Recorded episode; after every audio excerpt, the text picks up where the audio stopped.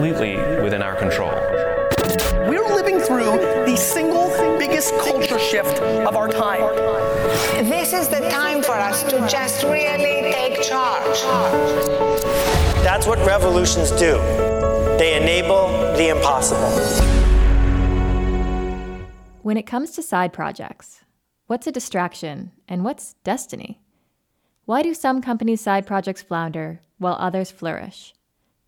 Today, we're talking with Mikael Cho, founder and CEO of Unsplash. Four years ago, Unsplash was just a project meant to support the core business. It ended up becoming so popular, Mikael and the team spun it out into its own company. Side projects saved Mikael's business, and having one might save yours too. I'm Meghan Keaney Anderson, and this is The Growth Show.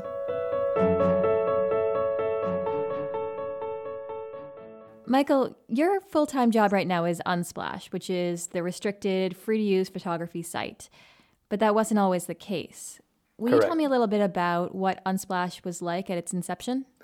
Yeah, so it, it actually started more as a marketing project for our company crew. And what we were doing at the time is we were helping connect high quality designers with high quality projects. And we noticed one of the problems that people had before they went and built a website or a mobile app.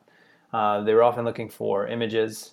And we said, well, hey, maybe that's a problem that we could solve. And we actually had that problem ourselves. So when we, we were designing the first version of our own homepage, we did a photo shoot because we had such a problem trying to find photos on stock photography that looked good. So we just took our own. And we ended up with all these leftovers. So we thought, you know, this could be a really interesting thing to do. And rather than just put them up on a blog post, we could take it a step further and actually create a site out of it. So within an afternoon, we actually thought the idea was kind of stupid too. So we didn't share it with anybody. I only put it on Hacker News. So an online community for designers and developers. I'd never had success there, so I purposely put it there because I was like, if it takes off here, that'll be a great proof point, but I doubt it. And I just didn't look at it after we built the site in a couple hours. And then uh, I got text messages and I started getting alerts from Google Sheets because we hacked it together. We had Google Forms and a Tumblr blog. And then that day I learned that there's like a maximum limit on Google Sheets for how many people can sign up for something because we oh had over God, you hit it. yeah, we had over 20,000 people sign up in the first day. So, was that the moment that you knew that Unsplash was more than just a side project? Did it take some time? What were the signs beyond beyond breaking Yeah. Google Sheets? I guess that's a pretty clear yeah, sign. that that was definitely a sign, and then and then there was uh, a few others. So we uh, originally the tagline on the site was we would do 10 high res photos that you could use for anything every 10 days. Uh, so people kept subscribing even after that first day, and we weren't doing any extra work on it. Um, so that was that was an initial signal, like wow, maybe there's people interested in more and more and more things that we could do here. Um, and I also put a submit a photo link on the site as well. I didn't expect anybody to put anything there, but we figured we'd see what would happen. Worst case, we would keep filling up the photos. But from the first week, we had people submitting photos, and that was another signal. I was like, okay, wow, there's people who are interested in contributing to this, and there's people who are interested in getting the next batch of photos. So those were some of the early signals that this could be something more, and that's why we continued doing it. So I think one of the things we're trying to dive into here is is what is it that sparks a side project? What kind of turns it into something more? When you say we, you, you've you've Yeah. referred to we a couple of times. Was it the whole company working on this? Was it a smaller cohort within the company of crew? Yeah, that's a good question. So at the time, there was just four of us. We had four co founders. And the reason we started doing these projects in the first place is we had actually gone through a lot of our funding trying to figure out our business model for our core company. Uh, nothing was quite sticking, so we never grew the team, and we were starting to run out of money. So we needed to think of weird ways to grow. Uh, we didn't have a budget for ads or any other types of even even guest blogging and building up our own blog. We just didn't have time for that. We had about six months worth left of runway to do something. Uh, so we knew we needed to do something weird. So we did have that alignment as a team, uh, but then we just became very sensitive to trying to see those little gaps. What are all these little problems that we could solve in a big way? And Unsplash was the first experiment towards that, and it, and it did prove that there's a there's a strategy that we could potentially expand on. Was it frustrating at all to, you know, you put your heart and soul into this core business and it's not getting traction and then this side project starts to really blow up. Yeah. is that is that a source of frustration at all or, or was it all enthusiasm? Yeah, I think there was there was still a feeling of enthusiasm. We knew, you know, at the beginning our core business had a business model baked into it, so we knew there was going to be challenges with getting to revenue, uh, and it was a two-sided marketplace, so those business models have challenges as well. Right. But yeah, there was a, a, almost like a release feeling when you saw Unsplash take off, and and you said, what are we missing from our core business potentially that Unsplash has? And that analysis like kept happening because we kept seeing that. You're right. You know, with just one person for an hour a week, and the growth was about like 30x in that first year. Yeah. So, what were those things? What what was happening in Unsplash that wasn't happening in Crew at the time? Um, so I think, you know, the big thing we focused on was um, delivering for the people doing the work and the people who are hiring for the work. And I think what we noticed with Crew is we were trying to keep doing both and going back and forth and building something really great on both sides. Mm. Uh, and we, your limited resources, there's only four people. So it takes a long time to do that. And I also think the underlying model was still kind of similar to what existed. So it was very hard for it to just push out and be obvious, an obvious solution. Yeah. Whereas Unsplash, you know, we really focused on let's deliver these photos, we'll handle the supply, we'll put the photos up ourselves, and we'll just create this really great single experience for people to come that solves all five of the problems for getting a photo. And I think that hit immediately with people, and the ease of use is what made it take off. The ability to focus on that one side of things made it Yeah. a little bit. Yeah, that makes a ton of sense. So, talk us through when you made the decision to start to shift your focus as a company from Crew to Unsplash. Yeah. Uh, so this conversation started about a year ago, where we, I, I, one of our co-founders, we actually kept seeing it go further and further and further, and we said we need to do something with this at, at some point because one, it's a great referral source, and we could help it be an even better referral source to Crew, and two, it may become its own thing anyway. And uh, so that decision was made about a year after we started the site. So we started the site in May 2013, and Yeah. then we made that decision to put one person full time on it.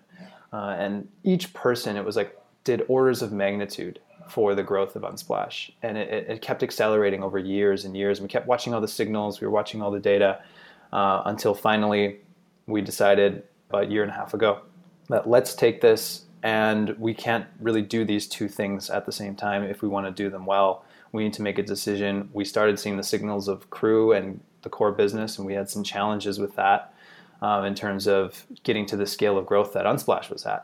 Yeah. Uh, so there was some obvious signals. It was just a hard thing, you know, when you work on something for four or five years, Yeah. uh, to just say everything goes here. Uh, so we did make a choice, but yeah, it was a tough one. Since the time that you've done this, since you have launched Unsplash as its own business, starting it as a side hustle, Yeah. uh, this idea of the side project has become more rooted in the way businesses operate today. Right. I think initially it was kind of seen as a distraction when you think about Google four or five years ago saying that their staff could invest 20% of their time into another project. Yep. Um, I think even that was kind of contentious uh, when they first came out with it. Today, side projects are more and more common.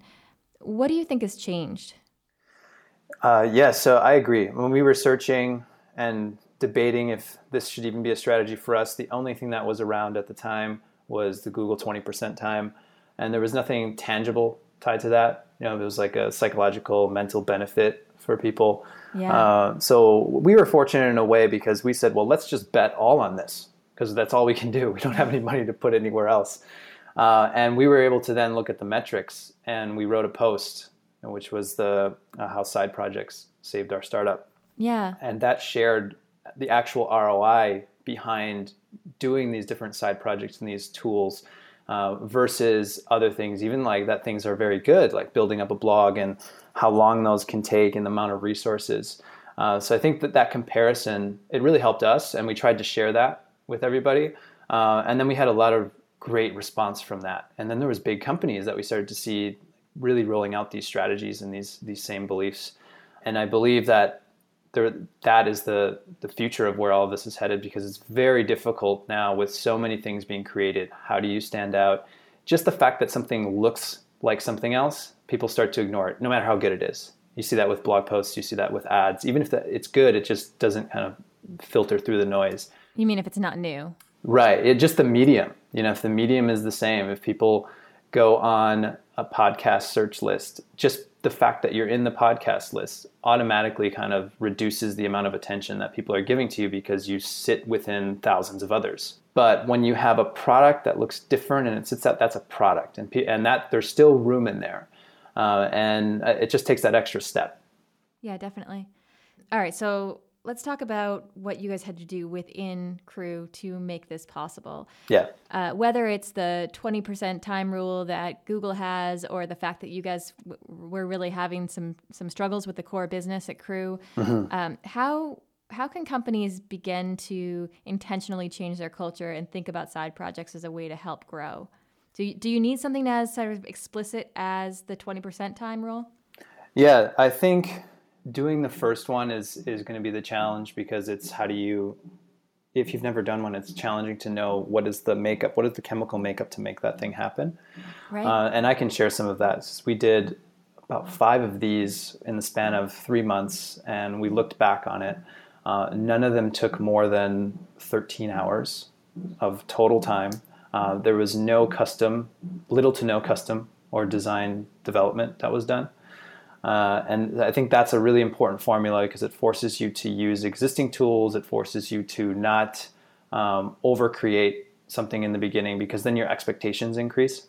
Yeah. I think that was some of the beauty of Unsplash. We easily could have built a custom version, but we have a core business to run.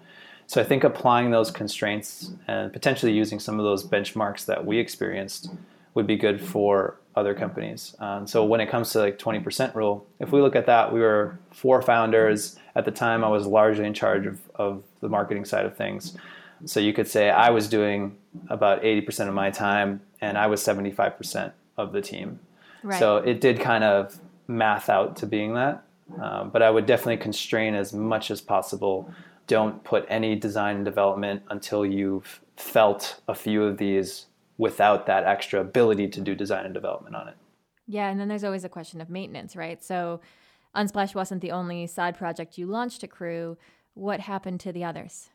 Yeah, so we have uh, How Much to Make an App was another one.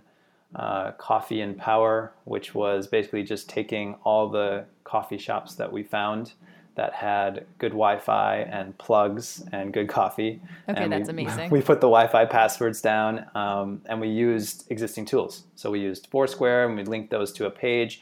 That way, we could always just change Foursquare rather than having a custom backend you know, to have right. to do things.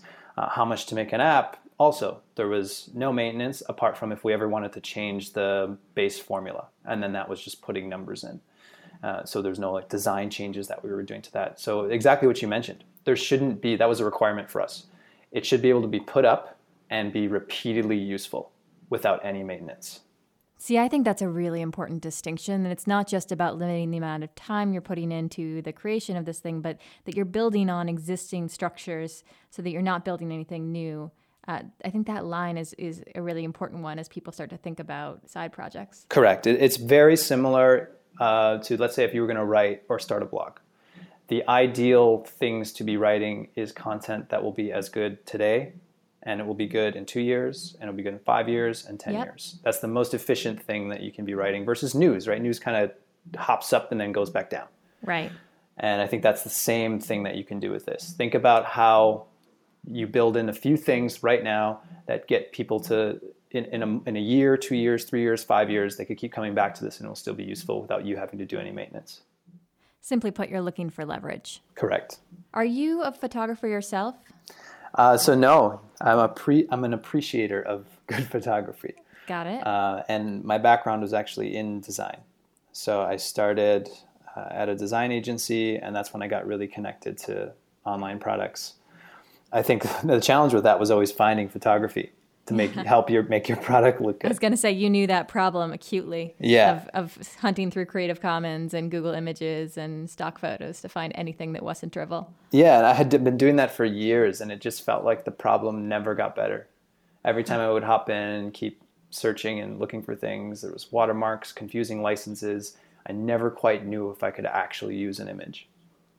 Is there a photographer on Unsplash that is just gets you every time? Oh, there's quite a few. There's people who are Joshua Earle is one of our earliest, and he's become famous for. You'll see a, a photo and he's in it, but he's not facing the camera. He's kind of looking off in the distance. Yeah. And he's become kind of famous for that shot. And actually, my co-founder, his arm, he's become sort of the Joey Tribbiani hand model Nice. of the of the internet. So uh, we've searched his photo, and his stuff is all over. He's one of the original ten photos. And then now there's just people who amaze me all the time. I'm on the site and I see these photos and see what people are giving. And this is a high resolution photo that I never expected we would ever have on Unsplash. And now people can use this to go and make millions of creative things. And they're remixing photos and, and creating new concepts in addition to just uploading their photography that they're not going to use. Correct. Yeah. So the people, we actually have uh, 81% of the people who contribute photos see themselves more as just photo enthusiasts or hobbyists. They're not actually, they don't see themselves as professionals. That's So, interesting. yeah, so, so it's that's really more a- along your line. Yeah. Right. It's really like the creative community is is fueling this on both sides, uh, and I think that's a very exciting thing moving forward. People have the motivation to give to this because they're also using it, and that makes it very very powerful. Yeah, got it. Uh, so I do want to talk about kind of going back to the functional aspects of the site. I know there's a search bar, uh, you know, at the at the top of Unsplash. Is search and SEO something that your team is focusing on? Do you want to unseat Google Images as a way to discover uh, photos for your projects? Yeah. So we yeah we have those things. I think a lot of our focus still to date has been creating a deep site that feels meaningful when you go on it, and we've proved that. You know, so the average session there's over 270 photos viewed on Unsplash. Uh, Yeah. Almost 70% of people who come to Unsplash are coming direct, so they're actually skipping Google altogether. Uh, so I think we've we've really focused on that rather than SEO or trying to uh, unseat Google Images. Obviously, Google Images is a thing; a lot of people are using it, but I see Google Images more as communication imagery, and Unsplash is more like creative imagery. So I'm coming to Unsplash, and I'm about to create something, or I'm about to do something, and Unsplash is the place where I go for that. And I can see our library expanding to including all kinds of content that will include communication. But Google Images is much more almost like when you're looking for an article, like a very entertainment focused, except you might be looking for an image that displays that article. But there's an intentionality behind a search that goes into Unsplash as opposed to necessarily Google Images. Right. There's a there's a very much I'm about to do something. Yep. And and that's the difference. Yeah. All right. So my, my final question for you is um, back to this idea of you know what people need to consider when they are starting side projects. Side projects like this often start with a shorter vision for the future. They're, you're just trying to get traffic for your original site, uh, and then at some point you have to cross over and start thinking about the long term vision for this side project. How did you guys make the transition with Unsplash, and what would you recommend for others in thinking about moving from thinking about the short term to the long term? Yeah. Yeah, I definitely think it's important to have that really near term vision at the beginning with these. In the context of side projects, you do have a core business that you're running. I know people like big visions, but for these little projects, they should be very concrete, solving a simple problem and be very simple and have no maintenance. That's kind of the initial criteria. Then you can watch the signals and you can see what is it doing? What is it doing in terms of referring to the core business? Are there things that you didn't think about that come up that do become maintenance, that do become extra, that don't make it worth it to continue doing? And you can usually see those signals within a month or two. So if you don't do this huge upfront investment, sometimes that's the challenge. If you do a big upfront investment and then you launch it, you have all these expectations of what this thing needs to be in order for it to be a success. But if you limit that, you know, if you limit that to 10, 15 hours, and that sounds crazy, but if you if you constrain it to a, a 10 day project that someone's kind of doing part time, it can be this squeezing of like creativity that happens in that moment, and your Yeah. expectations are much lower, and you can see early signals within a month if this is something that we're going to keep going with, or we're just going to leave it. We're going to leave it as is because we built it for this purpose to solve this little problem, and there's doesn't need to be anything more than that. Makes sense. All right. Well, Mikael Cho, thank you so much for spending the time with us today and congratulations on the success of Unsplash. Thank you. Thanks for having me. Hey, thanks for listening. If you want to support the show, you could rate and review us on iTunes. It makes a huge difference and helps spread the word. And if you want to drop us a line, we're always around on Twitter at The Growth Show. We'll be sure to respond.